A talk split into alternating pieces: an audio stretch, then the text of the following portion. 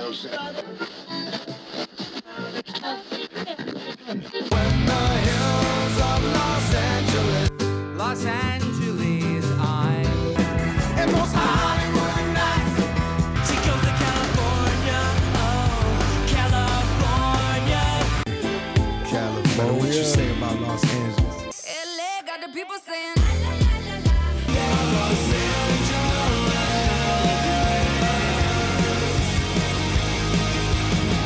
Listening to Corner of the Galaxy on cornerofthegalaxy.com.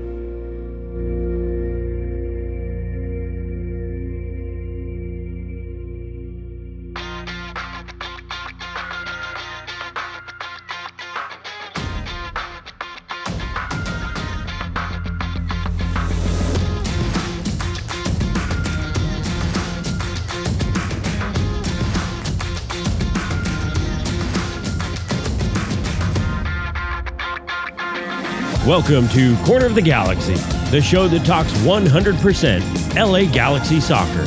We're glad you could join us. Now it's time to sit back and relax as your hosts navigate through the twisting, turning, but never boring world of the five time MLS Cup champion, LA Galaxy. Hello, everybody, and welcome to Corner of the Galaxy on cornerofthegalaxy.com. I'm your host, Josh Guesman, coming to you on a Thursday, August 31st, last day of August, first day of S- September, starting tomorrow. LA Galaxy getting the 3 2 wacky win. I think I called 3 2. I think I said it was going to be a 3 2 game on Monday, and it was a 3 2 game. We're going to talk about that win over San Jose. Gutsy little performance by the Galaxy there. Uh, wildly inconsistent, but hey, uh, three points is three points. LA Galaxy now looking get three wins in a row, something they've never done under Greg Vanney. If I jinxed it, I jinxed it. Get over yourselves. Uh, the Galaxy will face Houston on Saturday, so we'll talk about that. A bunch of little things in there as well. In order to help me do all this, we're glad to have him. It's Eric, the Portuguese Hammer Vieira. Eric, how's it going, bud?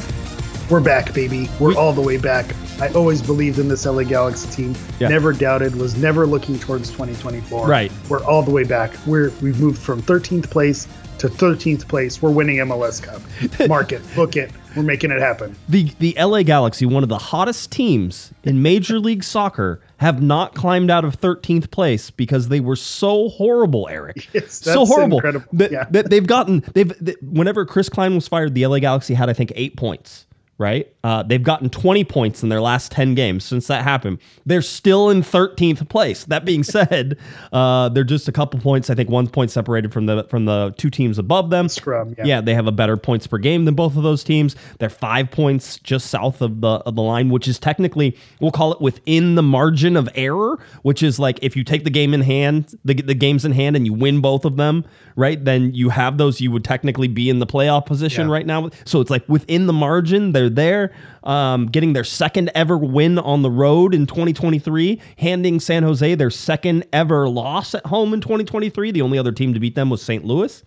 Um, there's Who are these guys? I don't know. I, I, I've I've tried to figure it out. I have no idea what is going on. To to be honest with you, um, it, it feels like there's momentum, and yet people get hurt, and then like, but I don't Yeah. think any is anybody in the chat room like like oh I'm really worried that Douglas Costa and Riqui Puig might not play on Saturday.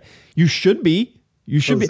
But I, I'm technically in the chat room and, and I'm nervous about those things. And I'm sure we'll touch on them a, a little bit later. But yeah, that is a concern, especially after all of the other DPs have gone sideways. I think you mentioned uh, on Twitter that's like, are we just not allowed to have DPs this season? It just seems like it's just not on the cards. It's part of them it, to, to it's make part it of the. Yeah. sanctions. It's part of the sanctions. Nobody told anybody, but they're Yeah. just going to slowly injure all of the DPS. So, um, yeah, that was. I mean, crazy. It's always a stupid game. It's such a stupid game. By the way, can I tell you? Fair. uh, I'm going to tell you something that's crazy.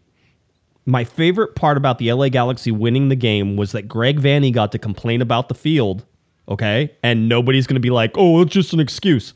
The field was horrible. And didn't we have this problem last time they played at that park?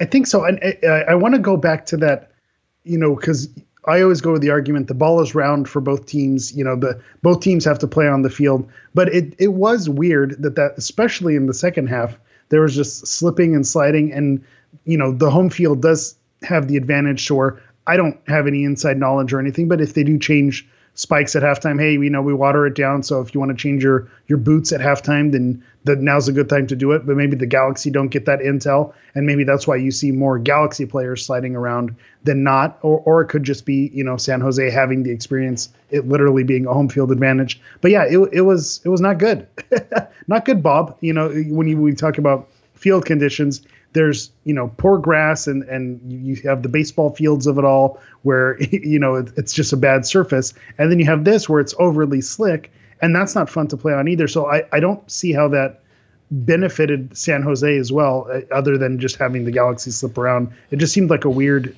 a, a weird decision to have that be uh, you know a, a, feature of your of your of your pitch. It just it, it seems like every time they play up there that there's questions about that. The field's not safe. That's not a safe field. I mean, they were sliding. The Galaxy were sliding. Did they have like some crazy? Did they have a Quidditch tournament up there that nobody told me about? That's a throwback to Seattle. Remember when Seattle couldn't have a or or had a playoff game or something like that? It was a playoff oh, game. I, I didn't know that was a thing. That was a oh, real thing. So so there was a playoff game that got played like on a Saturday, but the field looked horrible because it was raked like all weird. You know, all the granules yeah. were raked all weird, and the field looked atrocious. It was like some big game. Maybe it wasn't a playoff game, but it was like a big game. And the reason was the night before they had a Quidditch tournament. And I'm Perfect. like, I'm like, excuse me. Perfect. I'm sorry. Yeah. Is, is, Quidditch real? Is is is Harry was, Potter real? I'd like it to be real, but is that yeah? Is that it was real? big on college campuses for a minute. Yeah, the, there was there were Quidditch teams playing each other. Yeah, surprised they didn't catch on. Of course, that. Uh, by the way, can we shout out Nebraska women's volleyball? Did you see? That was that was incredible. Did you yeah. get if, if you didn't see a world record for mo- highest attendance for a women's sporting event, ninety two thousand and three um, at the Cornhuskers uh, Stadium. Uh, they played it outside at the football stadium. That's first of all, gee, whoever did that should just get a job well, for life. Like you like, yeah. let's play a game out in the football stadium because we sell out every volleyball game. Let's play one in the football stadium. Yeah, the the back. I saw some background on it. So oddly enough, we didn't. You didn't cue me up for this, but I did see the background on it. That uh, their rivals, Wisconsin, uh, had uh, hosted the game in their basketball stadium. Okay. And so they broke the attendance for most attended, you know, volleyball game. And so Nebraska's coach was like, "Hey, you know, volleyball's our thing. It's been, I guess, you know, in Nebraska, volley, women's volleyball is a big deal with the program right. since the 90s. And they're like, we can't have them have this record. We need to get our record back. Let's go to our basketball stadium and let's, you know, let's outdo them. And the either the athletic director or someone else said, no, no, no, you're thinking too small here. Let's not do the basketball stadium. Let's do the football stadium and let's go, you know, 80,000, 90,000. So cool. And then they, they probably they said, well, let's get a musical act because we don't want to have empty seats. But I guess after when the seats went on sale, they sold 82,000 tickets before they even announced what the musical act was. So shout out to you know the Nebraska faithful for making that a thing. You know, setting really records. Cool not just for you know women's volleyball, but for women's sports in general. That's that was a major accomplishment. Thinking outside the box a little bit there. Yeah. Uh, I, I, like it. And by the way, uh, that's that's just such a cool thing. Also wanted to talk a little bit around the league. Uh, if you got to watch any games on Wednesday, Wednesday was a full match week, match day, as they say. We used to have match weeks, so we don't get that anymore. Match days. Um, you had Atlanta and Cincinnati. Cincinnati on a tear. Um, they've been on a tear. As a matter of fact, the LA Galaxy, let's do that right now. The LA Galaxy and Cincinnati are the only two teams since May 31st who have uh, basically this uh, this high points per game. There's actually four teams. The LA Galaxy are are tops in the Western Conference and fourth overall, but it's Cincinnati, Orlando City, and Columbus Crew are all 2.0 points per game, right? And the Galaxy are 1.9 points per game. By the way, I really have to do the math on that because I'm pretty sure they had 20 and it's divided by 10, but it, it I'll I'll trust the stat.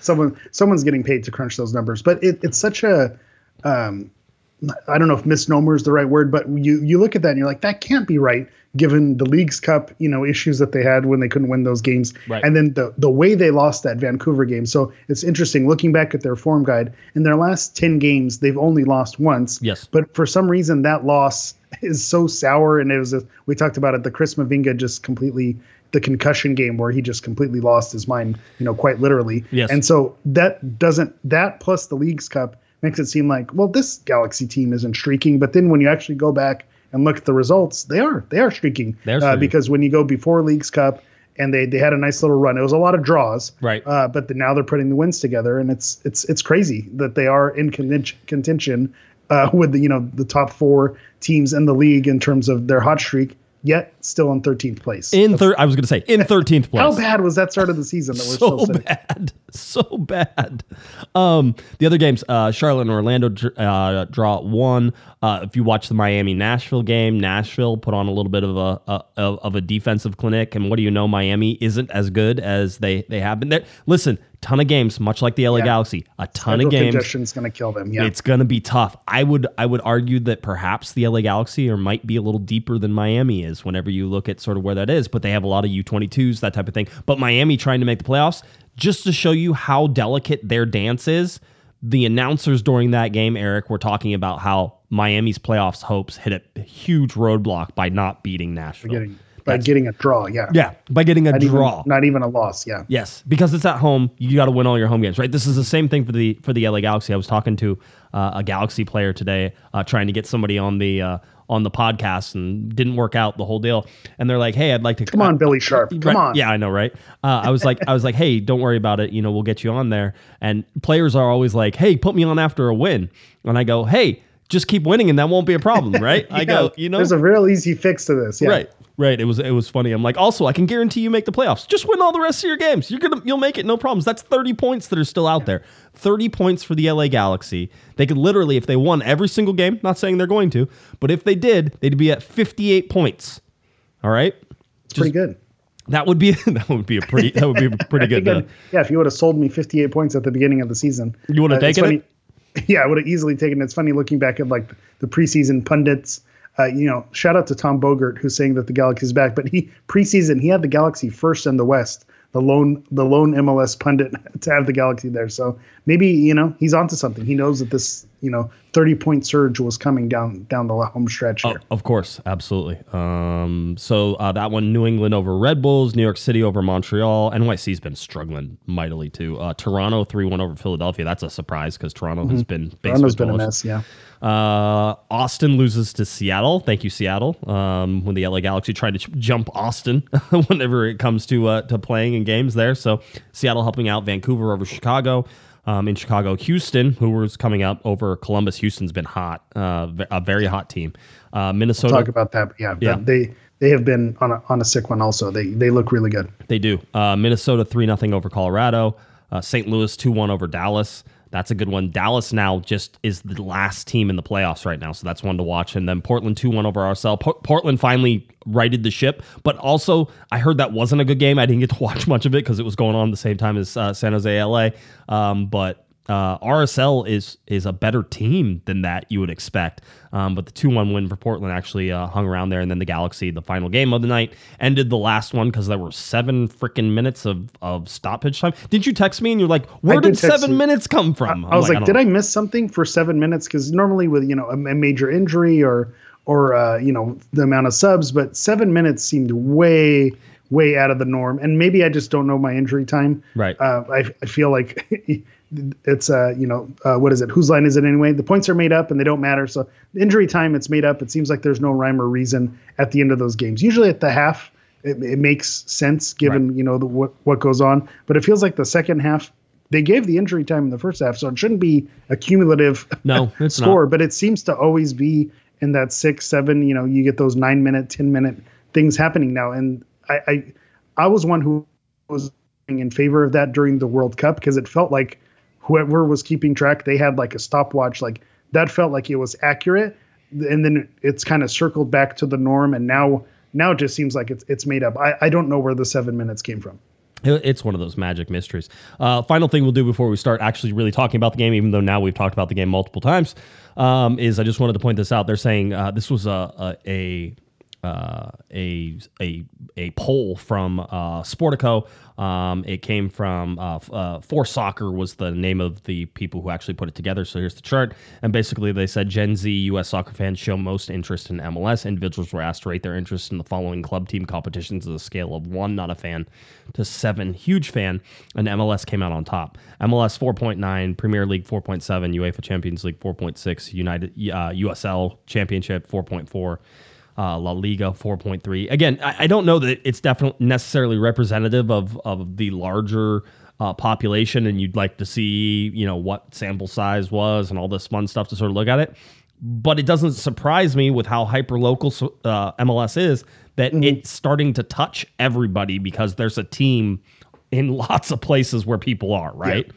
Yeah, especially with you know the St. Louis's, you see how that kind of took hold. You know, Austin when they came in to the league. So a lot of these newer franchises, when they're coming in, they're taking Nashville's another good example. They're taking those cities by storm and becoming a big deal in that city.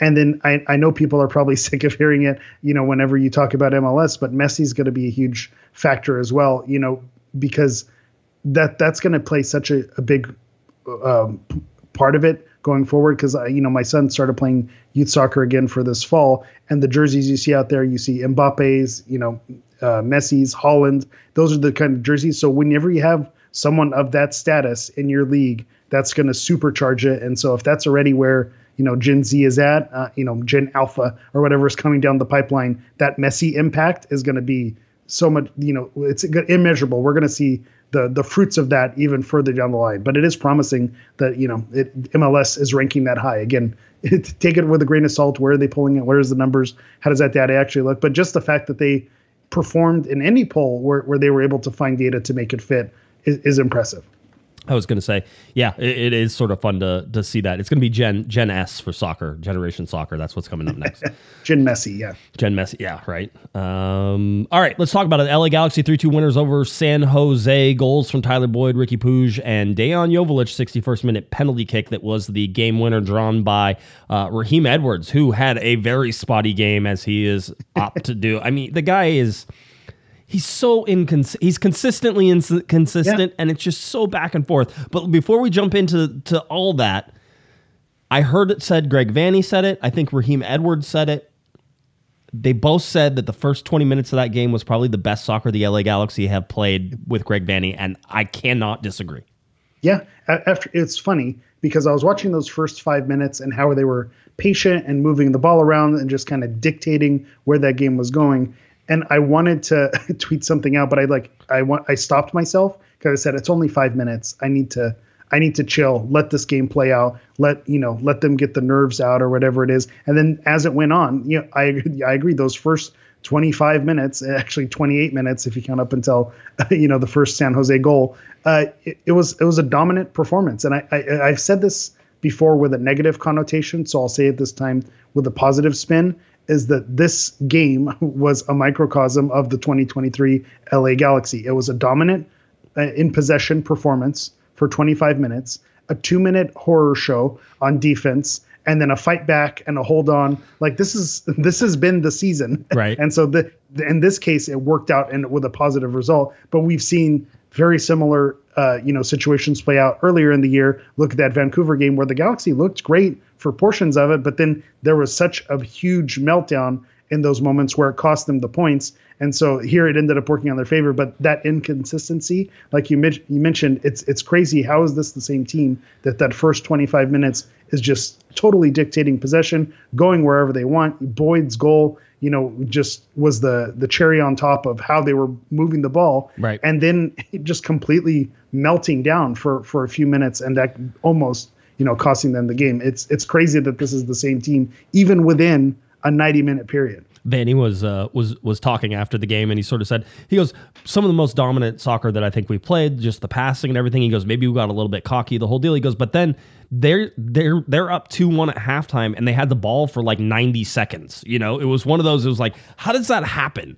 Right, and he was. It, it, listen, he knows. The players know what happened. They watched it happen. They started forcing passes. Uh, Edwin Cerrillo was talking to us afterwards. By the way, dude, if you want to be high on somebody, Edwin Cerrillo. a lot of people were feeling he he showed that that uh that playing for the badgeness the you know that we've we, I saw some comparisons to Gastón Brugman you know like a Danny Pena type guy. Like the, when you talk about someone with a grittiness and who's gonna you know play for the badge and be someone who's gonna become a fan favorite he showed it in this game on you know someone who has a spark of someone that's going to be able to kind of you know capture the the endearment of the fans. I, I asked him after the game. I'm like, you know, you were on Dallas, who's now the team that you guys are gunning for because they're in ninth. Like, I go, what do you feel like the moment? He goes, I, you know, uh, Greg told us it's 12 finals. Uh, now we have 10 more to go. He goes, and that's how we're going to play every single game. And I like that mentality. It's just, it's Yeah. just, it's very back against the wall desperation mode. Get yourself an extra one or two percent, and that's what that's what was the difference on on that. Yeah, let me chime in here. So is Greg Vanney saying these are all must-win games? Oh no, no, he would never. He would never. He would never do that. He They're would 12 finals. I mean, I don't know. Finals are must-wins. Yeah, I know, I know, I know what he said, but no, I mean, you know, it. But it's that sort of mentality, and it's like, well, where was that mentality earlier? Quite honestly, this team was not the same team. I mean, it's a different team. It's a different team now. 100%. I agree with the amount of players that they brought in. You, it's funny. I said this is indicative. It's a microcosm of the whole season. But you're right. This this team, these last two games, this is a whole new roster. Re, it's almost like this is a new season uh, that we're seeing play out for these final 12 games. Could the Galaxy just start out well? Could that just be a thing that they try next year? I'm just if we're if we're ordering stuff on the menu, I'd like the I'd like the starter to be consistency Yeah. and and scoring goals, you know that type of thing. But the other crazy part about this and talking about how it's a different team is they're getting goals. None of them are really coming from the number nine position, although you got two goals Yeah. from from the nine with Billy Sharp's uh, penalty kick and Dejan Joveljic's penalty kick in the last two games, which is great. But you're getting all of these goals from midfielders, right? You're getting Tyler Boyd, who's on a freaking tear. Yeah, I was Um, going to say, can, can- I'll, I'll, let's pause right here to give Tyler Boyd the flowers that he deserves right now. Uh, even though I think Ricky is stealing a lot of the eyeballs because just the he, he's getting the highlight reel level plays. But when you look at Boyd, how he's been playing over, over this last stretch, he's scoring bangers. Every time that he is on the field, he's threatening to move into the box, cutting inside, you know, finding himself uh, uh, either barely missing a pass, you know, to tap one in, but he's in position. He's in the right place. So I think he's a well-deserved leading scorer for this team right now with his six goals, which is the crazy thing where if we had a striker who was putting in goals like six to 12 goals from a supporting cast, Right. that's perfect. That's what you want. You want that between six to 10, six to 12 goals from like your second and third contributors. And then you want your you know, striker, your number nine, your leading goal scorer, to be in that 10 to 15 range. So it's kind of crazy. He's doing what's expected of him. We just don't have the striker piece of it to have those more goals. And given why we're still in 13th place. 13th place. 13th place. Uh, the starting lineup. Uh, let's start from the top and go backwards. We always go the other way. Let's do it this way, right? So Dan Joveljic up top. You had Tyler Boyd on the left, Riqui Puig in the center, Douglas Costa on the right. We'll talk about Douglas and Ricky both exiting the game. Uh, Uri Rosell and then Edwin Cerrillo playing in those dual sort of sixes back there, um, which is I think helped calm things down a little bit. Uh, Calegari on the right side. We could talk about him all day long. Uh, Eric Zavaleta. We could not talk about him if we don't want to. Maya Yoshida in there, Raheem Edwards on the left, and then Jonathan Bond back in goal. Bond had four get four saves in this game. Had four good saves in the game, uh, and he also tied Donovan Ricketts for most appearances. Um, so That- he's third. Yeah, when that was mentioned on the broadcast, it kind of took me, you know, I clutched my pearls a little bit because you think Bond, well, he hasn't been here that long. But then when you look back at it, it's like Galaxy goalkeepers are not long in the tooth. We, we Better do not question. keep a goal. Better Yeah, question go for you. Who's number one and number two? I had no idea. I asked at the press conference because we had some time and we, Kevin uh, Acevedo was Is, doing is, it. Is Kevin Hartman? Kevin two? Hartman is number one. is number one. Yes. Okay. Okay.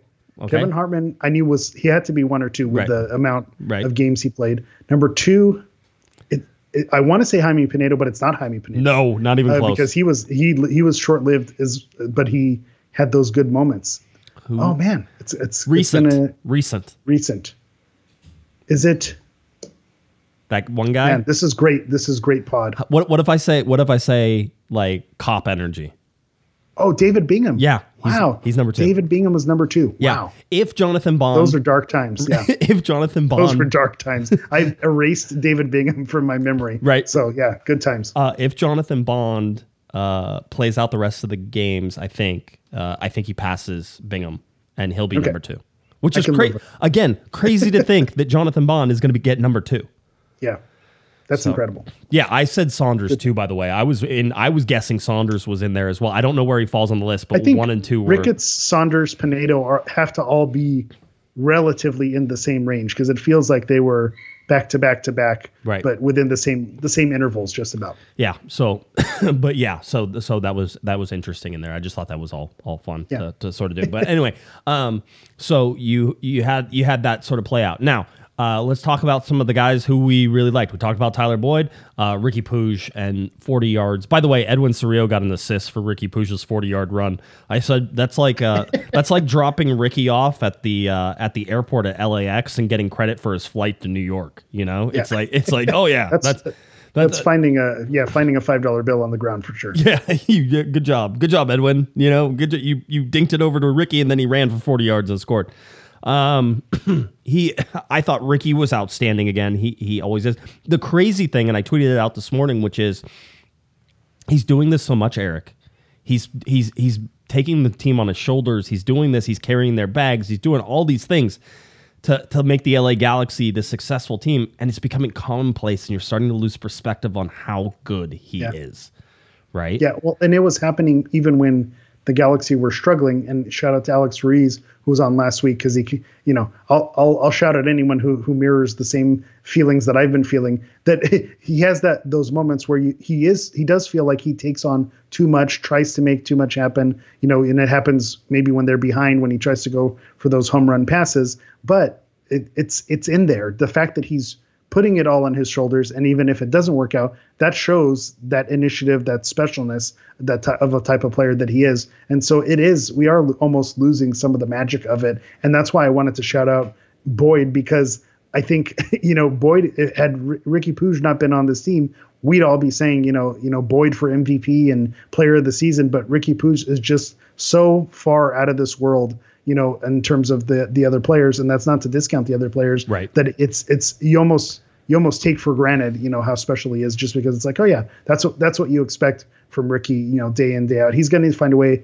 At him, watching him on the ball is it's a joy. It's a joy to watch. So just much fun. he gets out of position. The ball he takes a bad touch and you think, you know, not necessarily a bad touch, but maybe a, a touch a little further than maybe you think a player would want to, and you think possession is lost, and he just manages you know, to scoop it back up, turn around, and, and it's not it's not these you know techers moves in between the legs cr7 you know put it underneath your shirt and dance around and peacock. It's very practical just just circles. I'm just going to make circles and i'm just going to go around and i'm going to keep going around until until i get into position. And it's just it's Right. it's it's got to be frustrating if you're the other team but when he's on your team it really is it's impressive to watch He's like Houdini. You put him in a box and he just and he always seems to find his way out, right? You're like, oh, he's between three guys. You're like, he's never getting no. Finally, and listen, there's people who get hypercritical of him, like his final third pass, maybe it'll get intercepted and stuff like that. I'm like, but you realize that he's trying stuff that is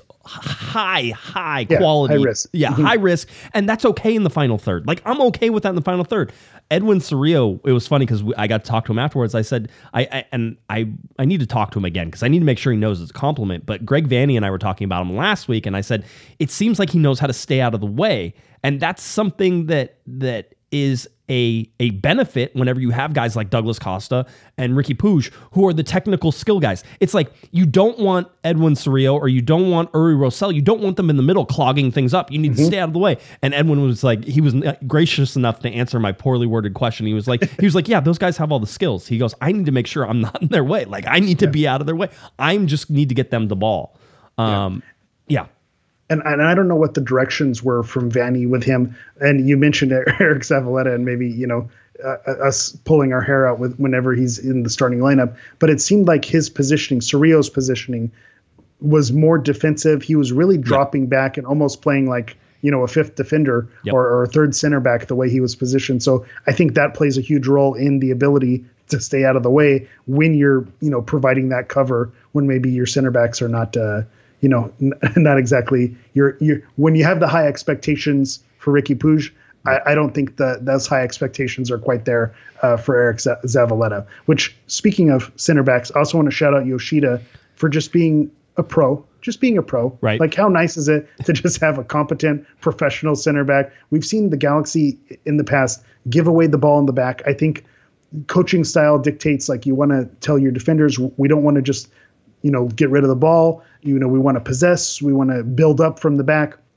And I think sometimes defenders find themselves in harm's way because they want to keep their starting spot, they want to follow coach's orders. But there's a time and place for it too. Sometimes when you you have to cut your losses and the ball, you just need to get rid of the ball. And Yoshida shows that because he knows when to possess and when we should play out of the back, and when you know what, this is not the time to play out of the back.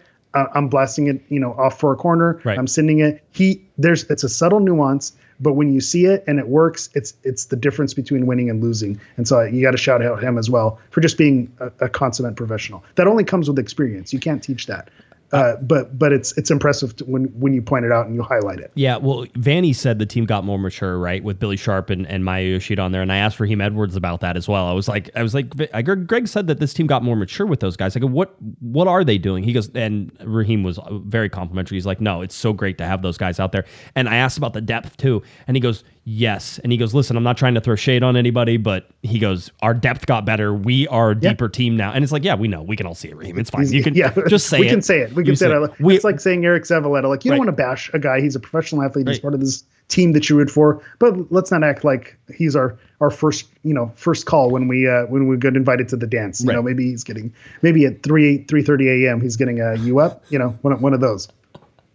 So so Eriq Zavaleta is the booty call. That's what that's what you're saying. I just See, I just you, you know you scan the room at and sometimes your options are limited and you know you, you, you do you deal with what's in front of you.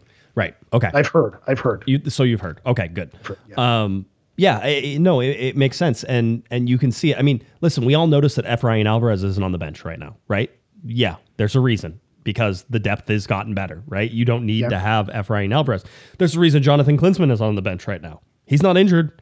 Greg Vanney would have told us because we we've asked about injuries multiple times now, the whole deal, and he hasn't said anything. So But he did have a, a didn't he have a broken finger? he or, did, but I mean, he was playing with it. Yeah, so, that's you know. true. It's not. It wasn't stopping him before. He played with a broken finger. Right. So as far as we know, that's not the reason that he's not out there, right? And that Micovic, Micovic is there, right? And he's he's the guy who's the backup now. Um, you know, the only injury we know about is Jalen Neal and still dealing with the groin injury, and it's it's not typically a groin injury; it's something else. And yes, Greg Vanney says growing, although he's yeah, I was going to say you can't say that without having the chat or, or someone point out that it's a it's actually a growing injury. But yeah, Yeah, yeah. So, um, and listen, I don't. It's a fatigue issue, so they're just trying to rest him, and he'll be back. But the nice thing is, the Galaxy don't necessarily need him back right now. Like, if you want to get him ready, if you want to hold him out for another couple games, you can do that. Um, I would imagine that Chris Mavinga probably works his way into the starting lineup here, possibly even on Saturday. Um, going against Houston, uh, but that doesn't mean anything. Right now, the thing is that the Galaxy have won those games, the two games, and Zavaleta's been back there, right? So it's like you can say whatever you want, but the Galaxy are winning proof and is in the pudding. don't touch things that aren't broken, right? Yeah.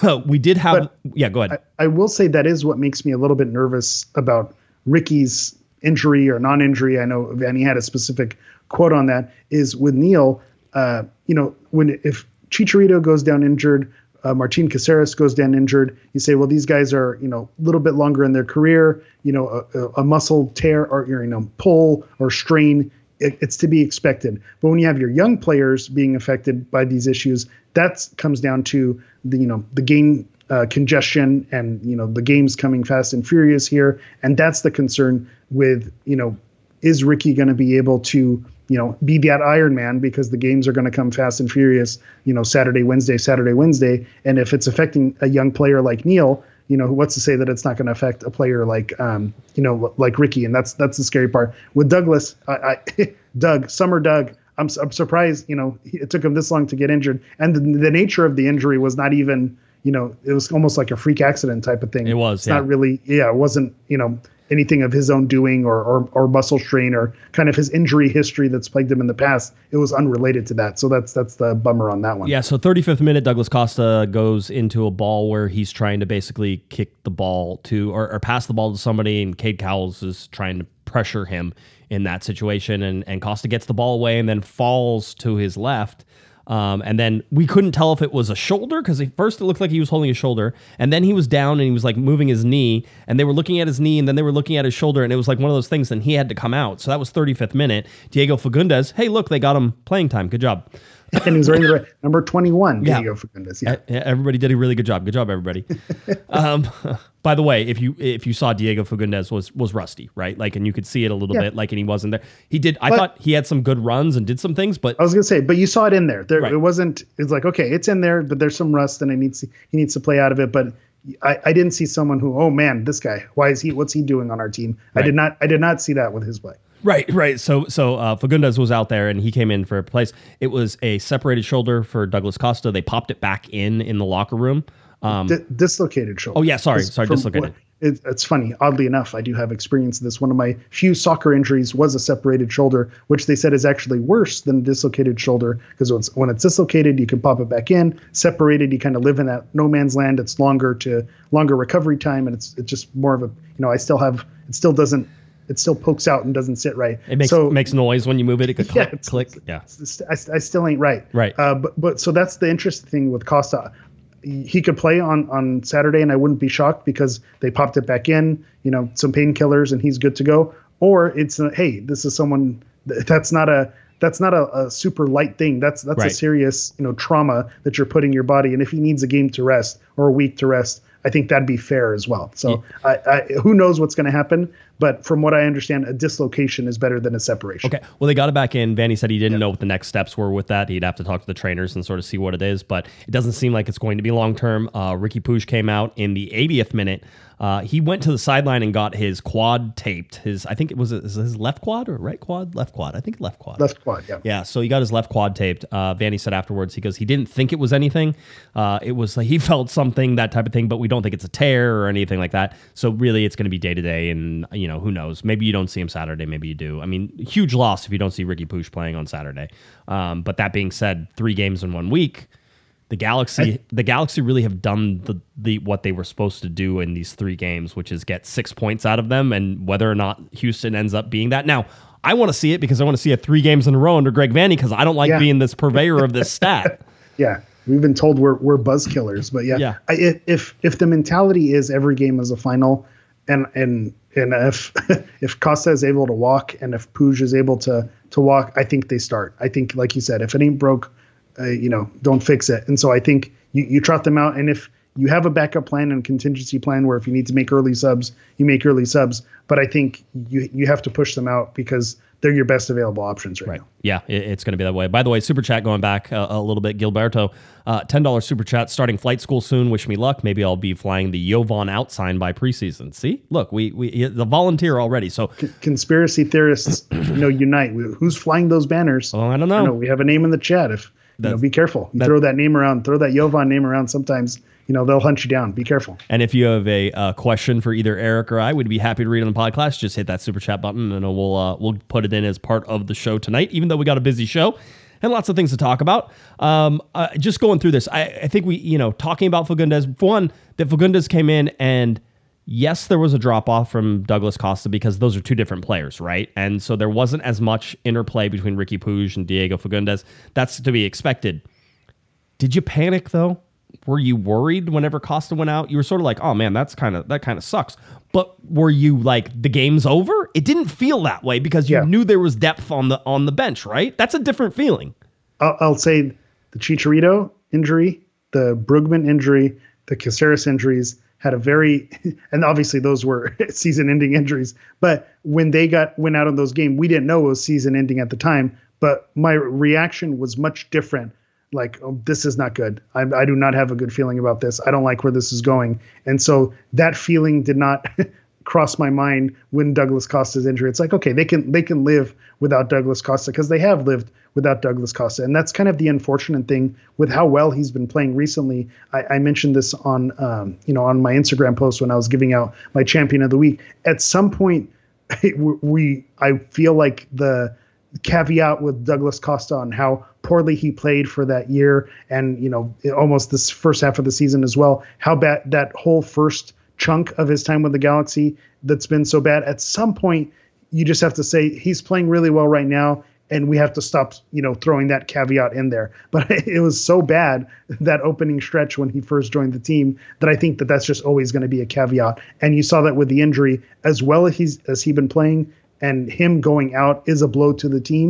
You you're in your mind you go back to that player when he first joined the team and quitting on the team and the red cards and, and the injuries and you say okay we can live without this guy because he hasn't cemented himself in this team and i think that's that's the the bummer side of it but it's also kind of it- it's it may be easier uh, to cope when the time comes and those contract o- options come around because I saw this thrown around on Twitter as well that he's playing you know so well right now that do you throw a TAM option on it? Do you throw some a one year extension? you know, it almost feels like it, it can work out that way. But then you see an injury like that, you see the replacements and the depth, like we could probably live without it, and we don't need to we don't need to circle the, those wagons again. We saw what happened with Chicharito. Yeah, I, I, I sort of agree with that. And and by the way, we can pull up the DP stats just to remind you of sort of where they are. Uh, Douglas Costa has played 33.9% of the total minutes this year, right? So again, just past uh, Javier Hernandez, who it feels like hasn't played in a year. Um, whenever you look at the the total minutes available, and so um, right now uh, Javier Hernandez at 687 minutes, Douglas at 733 minutes, then of course Riqui Puig at 1980 minutes, uh, 91.7 percent total, 52.5 percent is your average for your three designated players. And if you go back and look at it, it is one of the lowest averages for designated players since 2018, right? The average overall from 2018 to 2023 is 57.5%. The LA Galaxy at 52.5%. Only 2018 was lower at 50.7%. I think that was Romain Alessandrini. Yeah, uh, that was uh Yep. That was Giovanni Dos Santos, Jonathan Dos Santos, Yep. Roman, right? Yeah. yeah, but Zlatan was there, so he Yeah. didn't he- like he- that didn't. But that doesn't show Yeah, up on that doesn't show up yeah. there. Right, that's right, because he was he was there uh, whenever uh, he was there as a TAM player during that time. So uh, that what what else did you see in this game? A VAR call that went the LA Galaxy's way. I mean, But I, it's again going back to the seven minutes of injury time with VAR. I, I don't know if I even know the rules anymore because to me that was a very you know blatant. Is it a clear and obvious error? To me, it looked a touch offside. You could you argue and get the you know get the rulers out and start measuring and say maybe he was a touch onside, but at that point, what you know what are we doing? So it's like it wasn't clear and obvious. It, it looked like it could be offside. So to me, scrap it. We're done. Right. We're moving on. So I felt like it was the right call. But with the calls that the Galaxy have been getting and the inconsistency with the referees, I don't. I never know how it's gonna. Whenever I see the you know them go to the earpiece and that it's being checked, I assume that it's going to be overturned. Because why? Why are they going to go check if they feel like it's going to be overturned? They're at. That's almost like they're they're nudging the referee to lean in that direction. But I I felt like it was the right call. I felt like it was offside. yes. Could you make an argument? Maybe, But- but it wasn't to- it wasn't clear and obvious. Your, your argument would have to be that you're looking at the angle and you're going to adjust it with your eyes, right? Because That's- from that's the, from the the- way the camera was looking at it, it looked offside, and you're like, but if they had something down the line, I have a feeling that if they had a camera directly down the line, he would have been well offside because I think that the camera angle actually look made him look like he was more onside. It was Cerrillo, I think, who almost kept him on um, down at the bottom of the screen whenever he was coming back. I mean it, it Vanney was talking about it. You know, they whenever uh, Puig came out and they sort of they sat back a little bit more. They got more guys into the box. They're like Espinoza. This was Greg Vanney afterwards. He goes, "You knew Espinoza was going to get a cross off from wherever he was, and how many crosses did that dude put Well, in?" and, and how many cross the cross that hit the post? You know that that gave me a nice little you know some heartburn. You know needed a Pepto Bismol before bed uh, with that one. With how late I'm watching the games. The again this goes back to kind of what I was saying about the playing out of the back and the possession. With towards the end of that game, the Galaxy dominated possession for such a large chunk of the game. I think if we look at the five minute intervals, you know the first you know 75 percent of that game it's mostly LA Galaxy, and then you see that last 15 minutes, it's all San Jose. I, I, I understand go, taking it to the corners, keeping possession, but that also becomes a throwaway. If you're doing so well in possession, you can keep possession. You don't have, you know, I, I understand you don't want to mess up, you know, and give up a, a, a counterattack. But if you're able to keep possession, I think sometimes going to the corner, they did a great, you know, I think Calegari had a great example of it. Fagundes at the end had a great example of it. But at the end, you end up just ceding possession anyway. Right. So why not time and place? You know, read the room kind of thing. You can still hold possession and not just blatantly give it away. I think they gave San Jose too many chances, Yeah. but they did well to survive it. They, they did well as right. And by the way, Vanney after the game called out uh, Calegari and called out Fagundes for the runs that just Yeah. like helped them kill that game. Uh, Calegari, by the way, defender of the year right now. I, and it was going to be closer because Jalen Neal has played very well and very consistently, but with his injuries, un- unfortunately, Calegari is just such a more polished, finished player. Remember, he's on loan. Galaxy want to keep him. Um, I, I, you know, I was talking to some people and they're like, we, really like him, and we're like, duh. I'm like, yeah, duh. You know, that type of thing.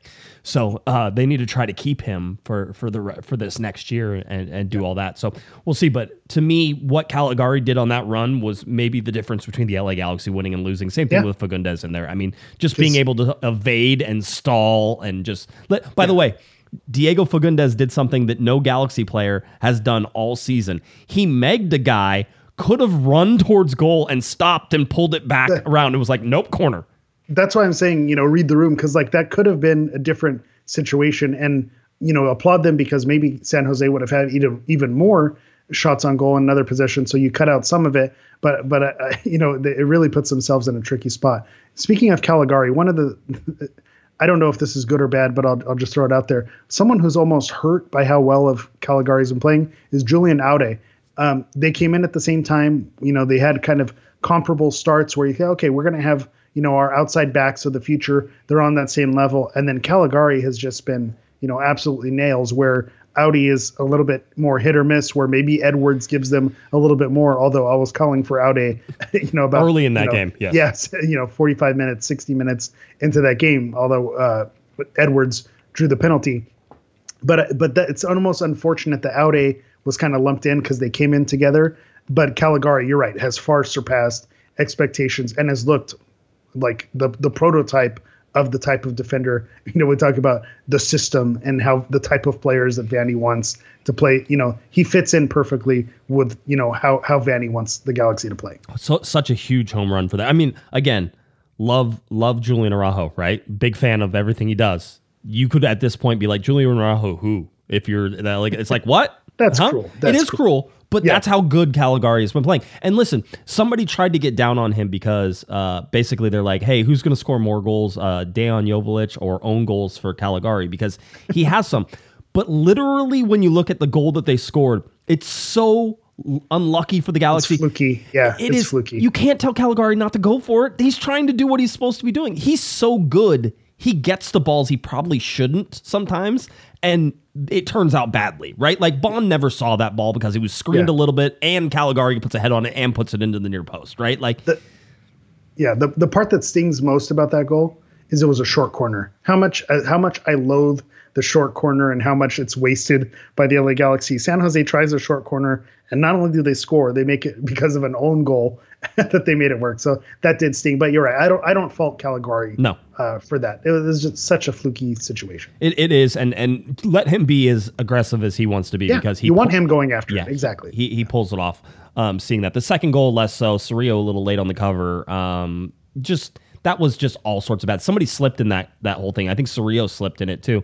But Calegari was out of position because he slipped after he got water or something like that. There was this whole sort of and there was a bad things. it was a bad giveaway. It was. Oh yeah, that was Dejan Joveljic not being Yeah. able to complete a pass three yards to Tyler that was Boyd. the difference right there. Yes, because people want to moan about Zavaleta and not being able to get there and this and that, but it, it goes all the way back to that giveaway. That's that's what caused the goal.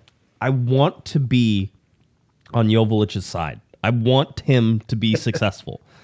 Uh, I will tell you that he didn't want to talk to us after the game, right? And that's fine. It's uh, like, you know, some people make a big deal about this. Technically speaking, by league rules, if we request him, he has to talk. That's such a be- that's such a power trip for reporters. You don't want to play that card. No, These and- darn journos. no, like the whole deal. But I was like, hey, we wanted a goal scorer, right? And Riqui or Yeah. Tyler, and they're like, oh, well, you know, Tyler's doing Apple TV, Riqui's doing Apple TV, and Joveljic doesn't want to talk. It's like, what, did, what the heck are you? Who's left? yeah, I'm like, come on.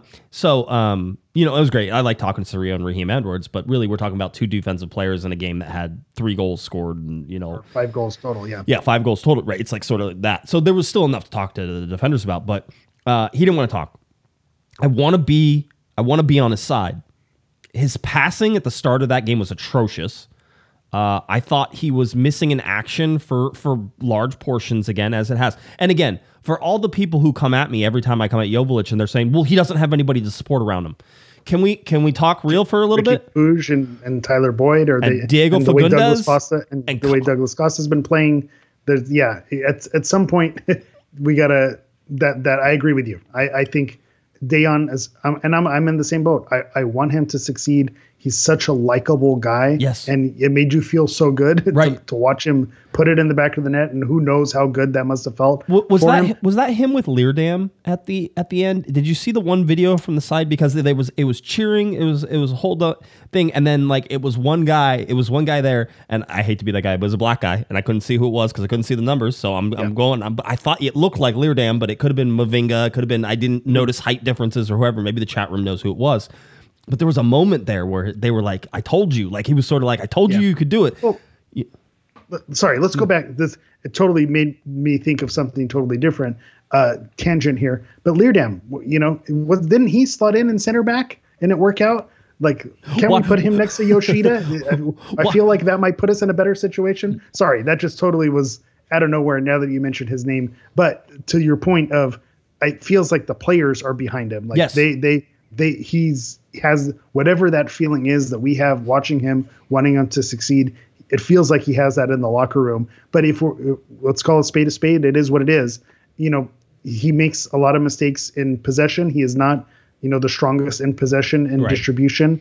And the the runs that he makes sometimes he's not always in the best position as well. So he it almost like he has to be it has to be the perfect moment for him to get that opportunity. And then when those opportunities have come early this season, he hasn't put away those chances. And so that's just kind of unfortunately the way it's shook out for him. It just hasn't it it, ha- it hasn't gotten right with him. Happy he got a goal, but you have to think it's a penalty. So it's not like it was in the run of play Right. or, or you know he, He- he, created it and He- it was well, like he did okay, help. He did getting it help create it. He did help create it, right? Because it was a pass back between Raheem Edwards and and and Joveljic in the box, and it was breaking down. Though, let's all be very. Yeah. It, it was starting to break And down. How many of those did he he attempt in the first half and early in the game? And it was just it did not work. You know, trying back heels and trying some of those passes. So that was, and that that's the beauty of being a striker is you, you get six or seven attempts, and all you need to do is make one work, and you're and you're the hero. And that's you know that that's the beauty of of being a forward because then it worked out for him, Yeah. and he was uh, able to bury it right down the middle. You know, a, a rocket made me nervous the way how quickly it bounced out, but. but it was nice. It felt, it felt good to see him succeed. I was amazed that Riqui didn't take it. I was like, oh, Riqui's not taking it. Because I was like, oh, Riqui's going to take it. I'm like, because I was predicting it. I was tweeting it. And I was like, oh, he's, Riqui's going to take it. And then then they're like, oh, Joveljic take him. I'm like, oh, okay. What, oh, we're going to play that game, huh? Okay. Um, and, and someone yeah. someone did mention and i don't know if this is I, i'm stealing your line but the fact that riqui is you know the captain now and if, if he wanted to take it it is his right to take it but the fact that he gave it to billy sharp to get on the, the score sheet and then gave it to Yo, uh, to uh, Joveljic, that kind of showed that's a captain's move that's It feels like it. building up building up your guys around you Yeah. good for rapport, getting the strikers on the score sheet. Like that's being selfless. That's that's a guy who you'll follow into battle, and that will not be forgotten from from Dejan. Remember earlier in the season, does Riqui not like Dejan? Well, here's here's here's a ar- counter argument to that because he he let him take the penalty. Yeah, yeah. I mean, you know, especially I, I've seen Riqui like tweets that everybody's convinced are real too. You know, so um, no, uh, I, I like that. I like seeing it. It's fine. I just, I, you know, I, I just wonder. I, I still think that there's going to come a time when the number nine is going to limit this LA Galaxy team. They're going to need to get a goal from their number nine, whether that's Billy Sharp, whether it's Dejan Joveljic. Uh, you know, Judd's not on the not on the the team sheet anymore because of having Billy Sharp on there, right? So um, he's not. I don't think he's going to get many opportunities in there anymore. Um, so you see these things and you're like, okay, uh, that's sort of. That, I guess that sort of makes sense, and you're trying to, you, you know, you're trying to to lay this stuff all out. But I don't know. It's just, it's to me. I'm. I feel like the Joveljic experiment is is fading. But Greg Vanney had nice things to say. Said, you know, whenever Riqui scored his goal, he liked that Joveljic was still running up this vertical seam that still took some players away from him, and that was good, right? So he he liked that. I went back and watched that play. It's kind of okay. Uh, it's really San Jose deciding not to run at Riqui Puig when he's screaming down the middle of the field. I'm like, you might want to stop. Nope, you're just going to let him go. That's sort of the thing that's crazy to me with Riqui is that when he has no space, he finds a way uh, out. And then if you do give him space, he runs 40 yards right up your throat and shoots a ball you know he's going to shoot. And it goes in, right? Like it's like everybody knew Riqui was shooting that ball Yeah. as soon as he broke through for the first 15 yards. Like he's going to shoot this ball. Yeah, and it goes back to how he possesses that ball, and it's like, how does he get out of that? And he just always does. Well, he's going to shoot, he's going to score, and we just have to co- kind of resign our, ourselves to it. Back to the number nine discussion. Yes. Uh, before we you show that Yep. graphic with with Riqui, but um, I don't know how this makes me sound because I it always drives me crazy Sometimes. Like a dick. Do, we're, wait, we're, we getting? We're going to get banned for that? Is that an allowed word? I think it's Or- allowed. That's a PG right, fair thirteen enough, word, fair right? enough. We're PG thirteen. There's a lot of innuendo that happens in these shows. I was going to say I just talked about you know you know how the prospects at the bar at 3 a.m. But anyway, It's like a Pixar. back- wait, hold on. It's like a Pixar movie. Yeah. It's made for kids, but there's a lot of adult humor in there. yeah, Okay, it's That's in there it if is, you're yeah. li- if you're listening carefully and have a keen keen eye. That's but right. sometimes it drives me a little crazy when we're like, we're the LA Galaxy, we're you know the the you know star franchise in MLS. Like we should be getting Lionel Messi and all the best players in the world.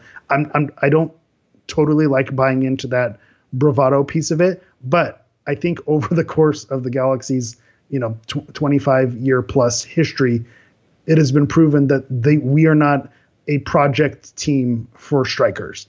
Proven goal scorers are the p- types of players who come here and are successful. Zlatan, Chicharito, when he he was in in, in his form, a Robbie Keane. These are guys who are proven, know what they're doing, stars who come in and bury the goals. You look at every Galaxy forward who has been, you know, I call them the Jack McBean All Stars. Next in line, this is going to be the guy. This is going to be the guy, and it's just never been the guy. And not that the Dejan Jovic experiment is over, because when he came over, he had you know young player of the year plaudits and golden boots from from leagues that he was coming from. Golden so balls. you had the hope there. Golden Hold- balls. It was golden careful, balls. Yeah. careful. Uh-huh. You know, first you call Yes. me a dick, then we're talking about my golden Golden balls balls, here. yes. Uh, but but but you thought maybe Dejan could be the guy, but it almost feels like Billy Sharp fits more that mold over the course of a career, just proven, just knows how to score goals. It almost feels, even though that's not necessarily the star power of a Chicharito, a Zlatan, a Robbie Keane, it almost feels like that fits more of the mold than someone like a, a Dejan or a Preston Judd or you know someone in that mold who was always going to be the next guy. It just seems like whatever blueprint that is, a timeless you know structure that works for the Galaxy is getting a proven goal scorer and plugging him in. It doesn't seem like we're we're the project team No. where we're gonna we're gonna develop a striker. It just doesn't seem like that's that's in our wheelhouse. That's why, like, if you're a striker in the academy, it's sort of like, oh, that's fun. Good for you. Yeah, maybe, maybe the Galaxy will trade you for something because you're never going to play. It's not going to happen. And and that's good and bad and everything else Yeah. in between. But it is what it is, and I think it's it's fairly obvious. Uh, if we look at uh, the team of the match day, Riqui Puig gets uh, gets his rightful place there. Um, you know. Uh, I think Tyler Boyd could have earned a place on here as well. Tyler Boyd has been just so solid. Uh, you want to talk about like player of the month for August? Tyler Boyd could be there Yeah. if they would have played more than two games in August. Undefeated in August. Undefeated in August. no that's right. draws. No draws in August either. Hold on, here we go. There it is. Ah, the two wins. All greens, baby. 3.0 average right there, and still just a 1.17 whenever all is said and done. Still in 13th place. I think that's the name of this podcast. Still in 13th place. Still in 13th place. um, Sisyphus, just keep pushing that rock. Is, that, is that Sisyphus? Did I say that right? I don't know. I don't. I know that there is something that is about that, and I, if you said it, I would believe you because I know that there is something that I just don't know what it is. yeah. Well, I also know if you if you take the wrong person home at 3:30, you can get a case of Sisyphus, and then you have to get antibiotics for That's that. That's what I heard. Again, That's what I got to be careful. Yeah, that's right. And and you know, you, then you can't drink alcohol with your antibiotics. There's just so many rules. Uh, if we go look at Uh, the LA time. Galaxy, uh, technically speaking, Eric, in the last four games, they've had three games where they scored three goals or more. Um, and so that's something that is sort of changed around a little bit.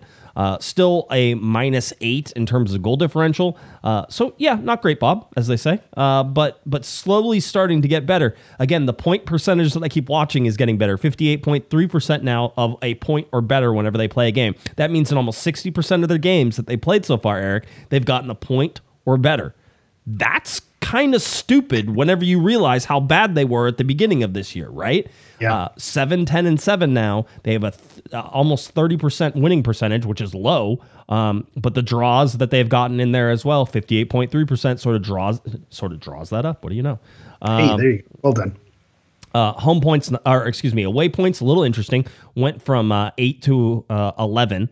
A- And so that's actually really, if you go and look at some of the other years and some of the really bad years they had, the 11 is is on par with some of those bad years, but you're Yeah. starting to see them climb above the the bad team moniker, right? Like it's again in 13th place, they're starting to climb above sort of like these really like historical bad um, uh, it- monikers. Yeah. it, it's fitting into that narrative that we were saying. There's no way this team is as bad as the results show. And I think you're, you're, you keep mentioning it. They're climbing out of it. If it's maybe they're not going to be a record-breaking team, you know, scoring the most goals, one of the best Galaxy teams ever. But this team doesn't deserve to be mentioned with you know some of those worst 2020 2017 la galaxy it feels like the players on this team don't belong in that conversation Yeah. If the results panned out that way the results panned out the way there's nothing you can do but it, you just look at this roster and the way they play it just doesn't the vibes don't match that this team fits in that category Uh, through 24 games now, the LA Galaxy at 28 points. Uh, last year at this time, surprisingly enough, Eric, last year at this time, they had 33 points, just five points better than where, by the way, those five points would be enough to keep them in the playoffs right now. Yeah. Right. So be in the mix that's what 2022 does. In 2021, they had 38 points, so uh, a full 10 points better in 2021. To Keep that in mind. The other crazy thing that always pops up whenever this happened during COVID year, the LA Galaxy would have already been done playing according to the number of games. I think they only played what is it, 22, 23 games. Um, but they, That sounds right, It, yeah. disappeared off my chart, so that's how I always remember that it's there. Uh, the worst years, 2017 had 23 points at this time. Tw 2007 had 21 points at this time, right? So you're seeing them again slowly climb out of this. It's such a deep, dark hole that they were pulling themselves out of that I'm not even saying they can see light at the top of the hole yet, but maybe just maybe they can see their hand in front of their face for the first time in in, in almost uh, you know 20 something games. yeah they're not touching the, the, the floor that's the good news Yeah, exactly. Uh, 1.17 now higher than 2020 and higher than 2017 and higher than 2008, higher than 2007, right? So again, not not the worst in the world. We're watching very slowly. We talked about the eight uh, eight goals on the goal differential. Um, the the the important thing to sort of look at that now is the projected. So the LA Galaxy projected to allow 55.3 goals, which is within sort of the area that they have been. Uh, 43.9 in terms of scoring, a little lower than they have been. Uh, and then my favorite stat, of course, is the longest single street season win streak per year. Uh, LA Galaxy under Greg Vanney, two, two, and two, and that's it. That's it. You, you only get two. yeah Um, he doesn't know how to count by threes we got to figure that out greg Vanney I asked uh, Raheem about that. I was sort of like, yeah, he he sort of shook his head. I, I should ask Greg about it. How come under you Yeah. they haven't won three in a row, right? And just been like, yeah, that's not a good that's not a good stat. that's a why are you the way you are Yeah, right. question yeah right. Uh, and if you look at the last cluster of games, we talk about scoring first in the LA Galaxy, get the results. Look at all the red that's in there, and now look at all the green that's down here. Um, so the the LA Galaxy slowly getting those results as as we see. Uh, big weekend coming up in terms of games that are going to be played. There's your schedule if you're looking for it. Go on the MLS website. Uh, the big one, everybody, of course, is going to watch on Sunday at 7 p.m., which is LAFC and Miami. Everybody was Yeah. talking that you know LAFC is really not in a position to make any money off that game because those seats are already sold. Like it was already basically a sellout. Yeah. So the only thing that's happening is the resale market is kicking up, but it's you know I Yeah, don't pe- pe- I- yeah yeah, people are, are paying for their, their Christmas presents for their families and, and paying off their surgeries. That's that's what's happening here. I, I have seen some season uh, ticket letters go out to some members mentioning the spe- particularly with the East Coast teams or the you know Eastern Conference teams saying that you know the Inter Miami game will be included in your package or whatever. So just the fact that that may not have been a, or that may have been a thought that it wasn't going to be included in your package for next season is going to be interesting how how clubs handle this where you know where the the Messi game is just a different it's a different circus altogether where it's not going to be part of the season and they're just going to capitalize and cash the checks on it. So i think the big question with com- you know being in the same market competing for the audience you know is the galaxy attendance going to be something that takes a hit because more people are going to be interested uh, in going across town. And I, I just from my experience being in southern california there's a lot of teams in southern california a lot of options every single weekend. Uh, college football is starting back up. Uh, nfl is starting back up. I think 22000 if that's going to be sold out and phil i don't think this is taylor swift where people are going to be sitting outside the stadium singing along to messi's songs. Like you're either going to be in the stadium or if you're not there's plenty of, of people there's a big enough population where the people who are going to support the galaxy i don't i don't find that there's going to be a lot of crossover of people who i man i was going to go to the galaxy game but now i'm going to go uh, t- to this, you know, spend seven hundred dollars on the Messi game. I almost feel like it'd be the opposite. If I'm a casual, I'm not paying, you know, five hundred dollars, six hundred dollars to go watch Messi. Maybe I'll pay, you know, for twenty bucks, I'll go check out the other team in town if if I'm a casual, and that's how I'm looking at things. So that all that to say, we're gonna want look at the game, and there's gonna be fourteen thousand people there on Saturday. Who knows how it's actually gonna pan out? But I just think LA is so big with so many options all the time that I, I don't think this game in particular with Messi playing there is going to take away uh, from the LA Galaxy. I think if it was going to be a low attendance, it was going to be a low attendance anyway. I don't think Uh, there's going to be a, a necessarily a direct correlation. Well, you can do both. There's a Saturday and a Sunday. So Saturday is the Galaxy, and Sunday, you know, if you if that, although if you're spending seven hundred, well, why would you? Anyway, Where did those people? I feel like those people went away. The people who were fans of both teams, either, that or they just don't say it out loud anymore. well, the Galaxy have been so horrible that I'm I imagine that they just sort of were like, I'm just gonna, dropped off, They're, yeah. they're like moving over here. They're like, no, I'm I'm good. This is where this is where I've been the whole time. I don't know what. Oh, and then and then whenever the Galaxy get good again, and oh wait, wait, no, I'm gonna go over here. I'm I'm You're this the is Homer I've been- Simpson Yeah, out of the bushes. Yeah. That's right. I've been here the whole time. Um, so uh, so yeah, that that sort of setting in. Uh, look at standings real quick, so you know, understand. Cincinnati chasing the all-time points record right now, 57 points, and they're on a tear. Get, stay out of the way. Uh, interesting to watch them sort of battle uh, the rest of the Eastern Conference. The Eastern Conference has some good teams. Remember how we sort of said the Galaxy uh, one of the hottest teams in the Western Conference and blah, blah, blah, all this stuff. Really, what that says to me is one, yes, the Galaxy have been playing well. And two, uh, the Western Conference is still a mess, right? Like outside of St. Louis right now, outside of probably LAFC, everything else is like, okay. Like, you can't tell me the LA Galaxy couldn't beat Seattle, Houston, Vancouver, Real Salt Lake, Minnesota, San Jose, Dallas. Oh, it's like anybody, anybody on that, anybody on that. There's not one team that you know. I, I think you look at the Eastern Conference. You look well, Cincinnati. I don't know that I'd I'd, I'd pick them if I had to challenge someone to a duel or Inter Miami, given you Right. know the new addition that they have. Maybe those teams, if I'm being honest, you know, give me pause. But looking on that Western Conference, I don't know that there's you know a team that you know even St. Louis, as good as they've looked. When the Galaxy played them, they they matched up well against them. They did. Um, so so I, I, I I'm with you that this doesn't seem uh, you know like there's a team that that can scare them, and if they do manage to sneak into the playoffs,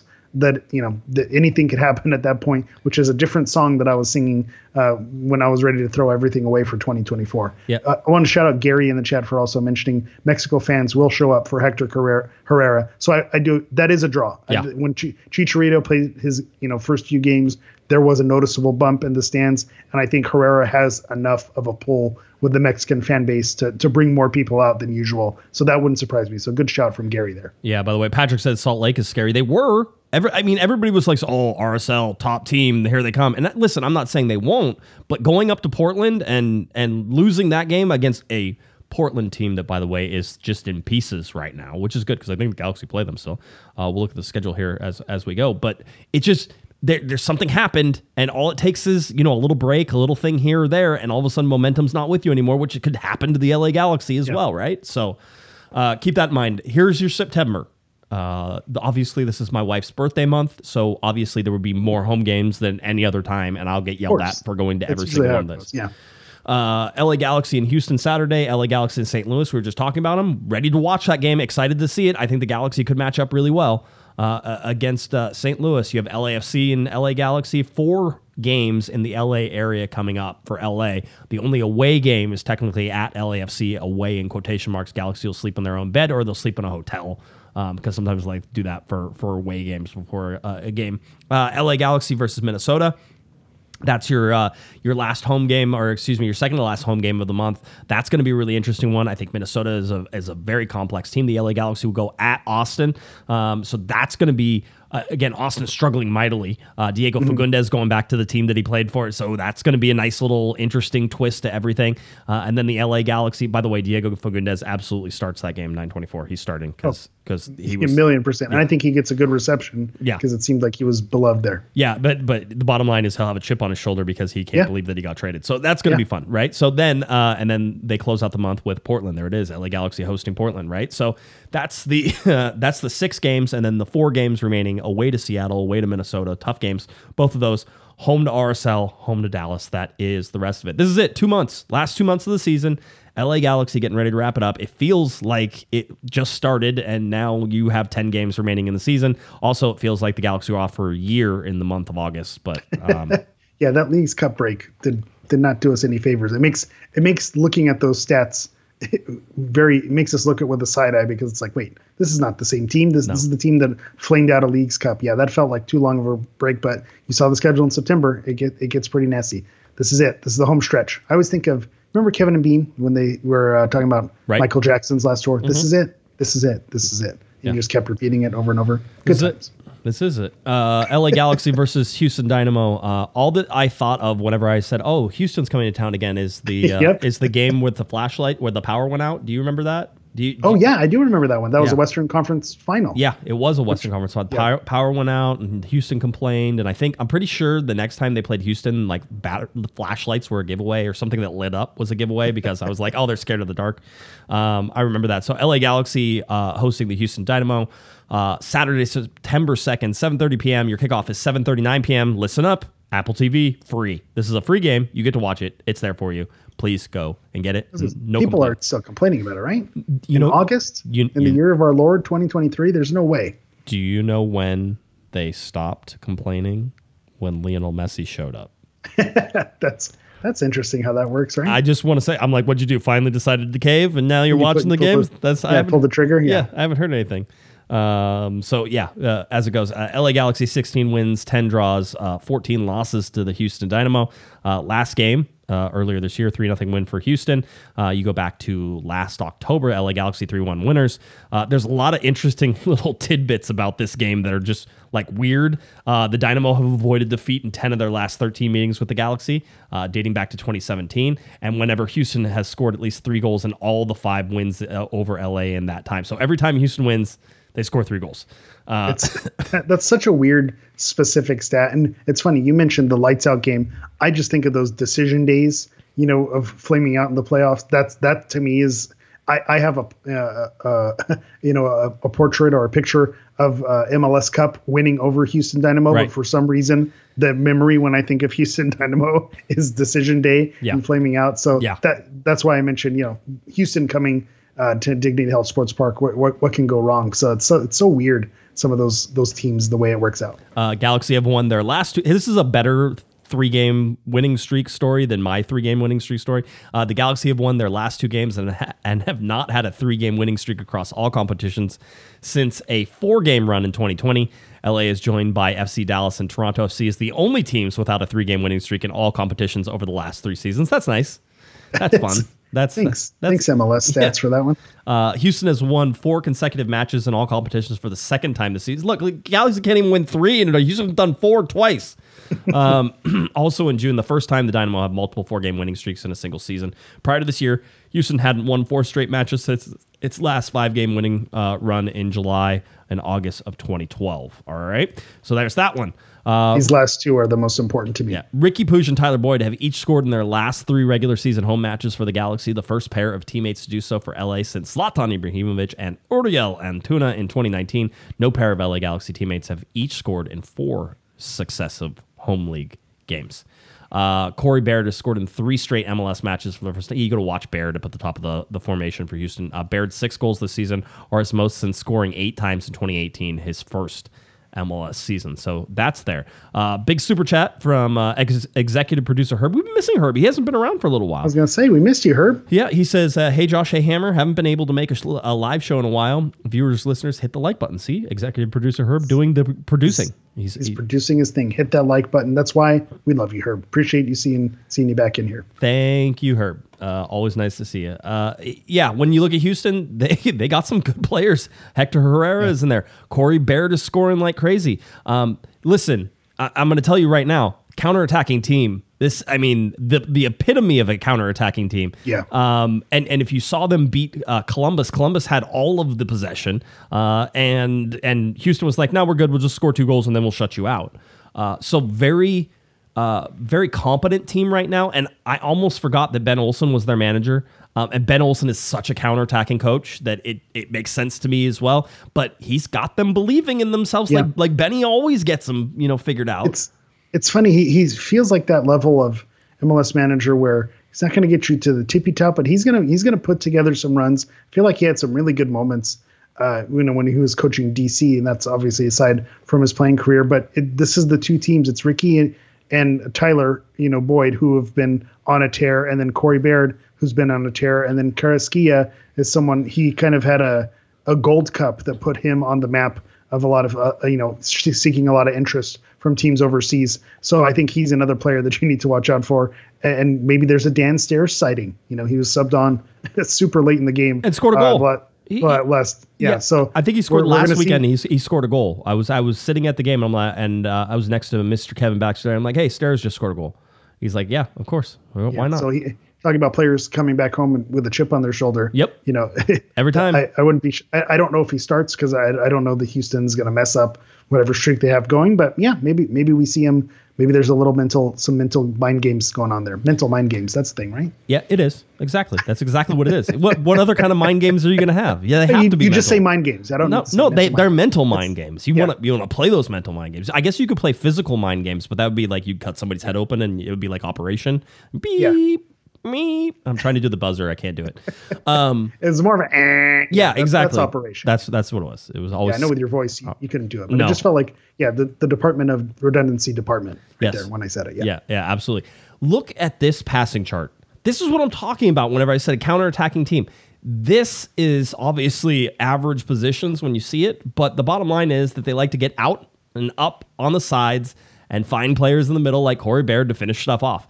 That is their MO. That's how they're going to play. I'll tell you, the Galaxy actually handle counterattacking teams pretty well. So I would imagine that Houston might be playing into the LA Galaxy's hand. But having said that, San Jose was a counterattacking team and they scored two goals in 90 seconds, right? all, all, all it takes is mistakes. The Galaxy are also a team that are susceptible to mistakes. And so, are you going to tell me that the Galaxy are going to play a mistake-free game?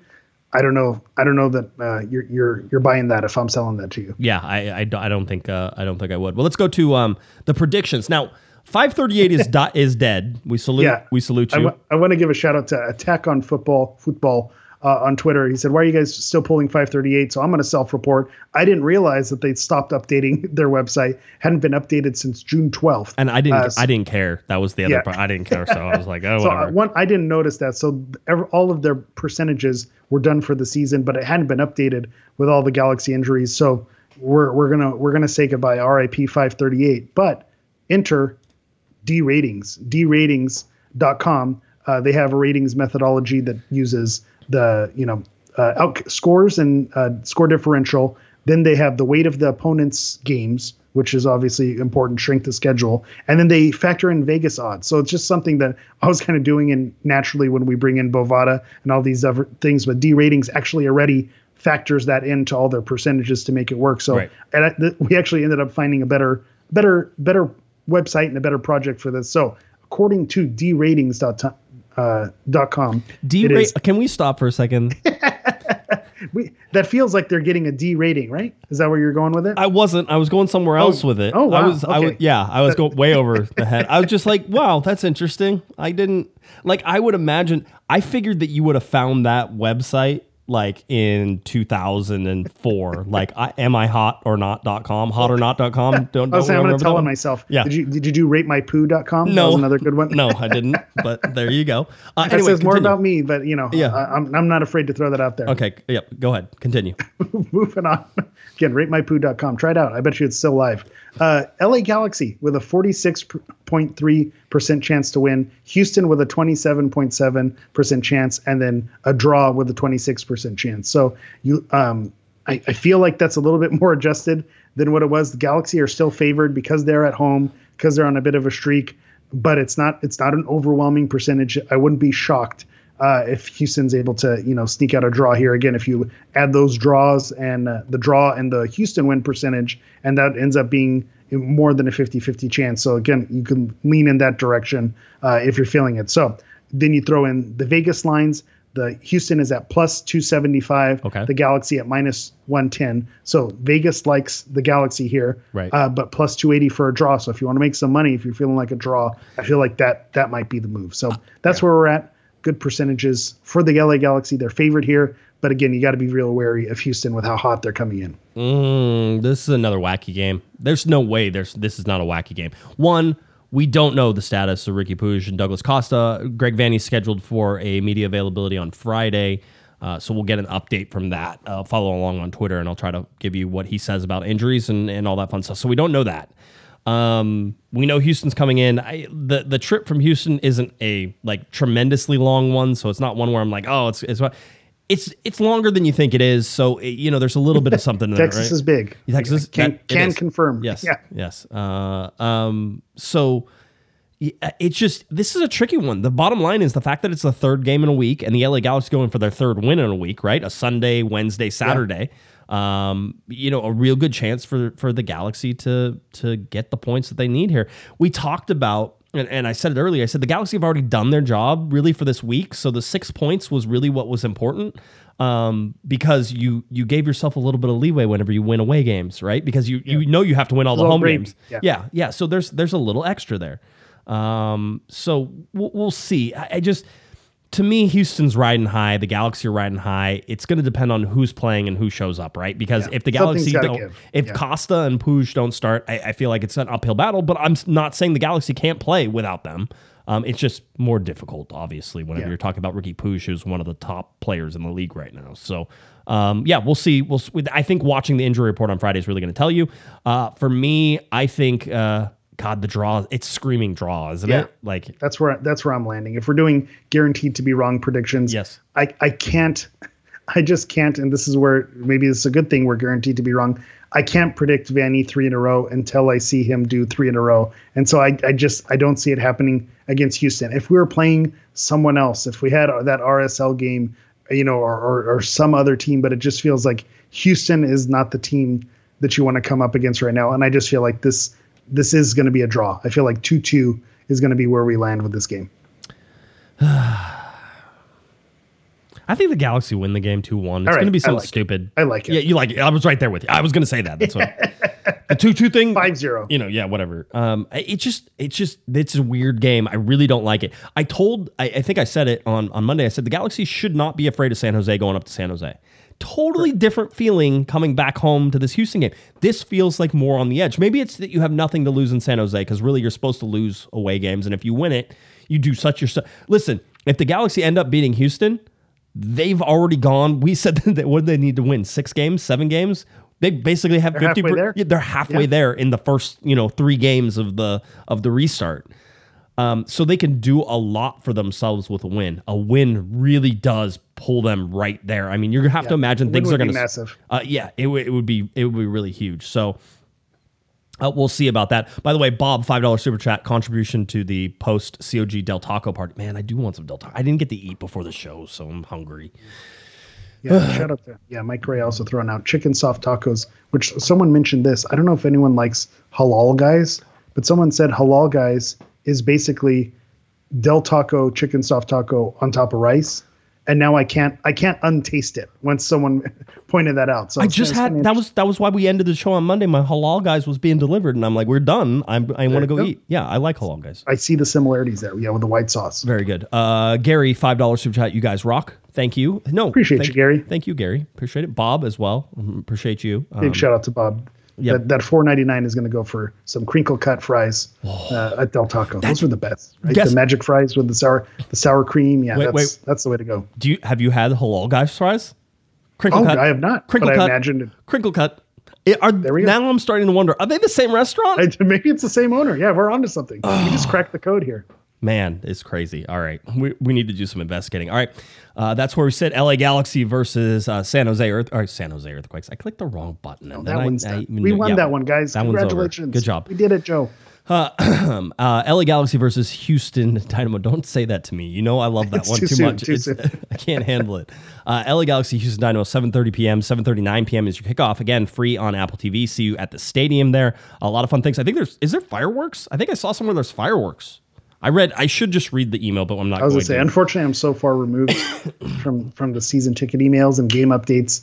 Makes me a little bit sad. But yeah, I probably should know. But yeah, Yeah. don't. Okay, well that's fine. That's good. That's this is a really good podcast. I have no idea. Go look it up yourself. What Um, do we do? We, we cover the team, right? We're giving people information. Is that what we're supposed to be doing? Yeah, right. That's a, that's a, I, I don't know. Somebody should probably email us those things. Oh wait, I probably have an email with all that information in it. They probably asked you to say something. They probably did uh, as it goes. So anyway, head out to the stadium. We'll see you there. Uh, hopefully everybody has a great time. Uh, anything else, Eric? You good?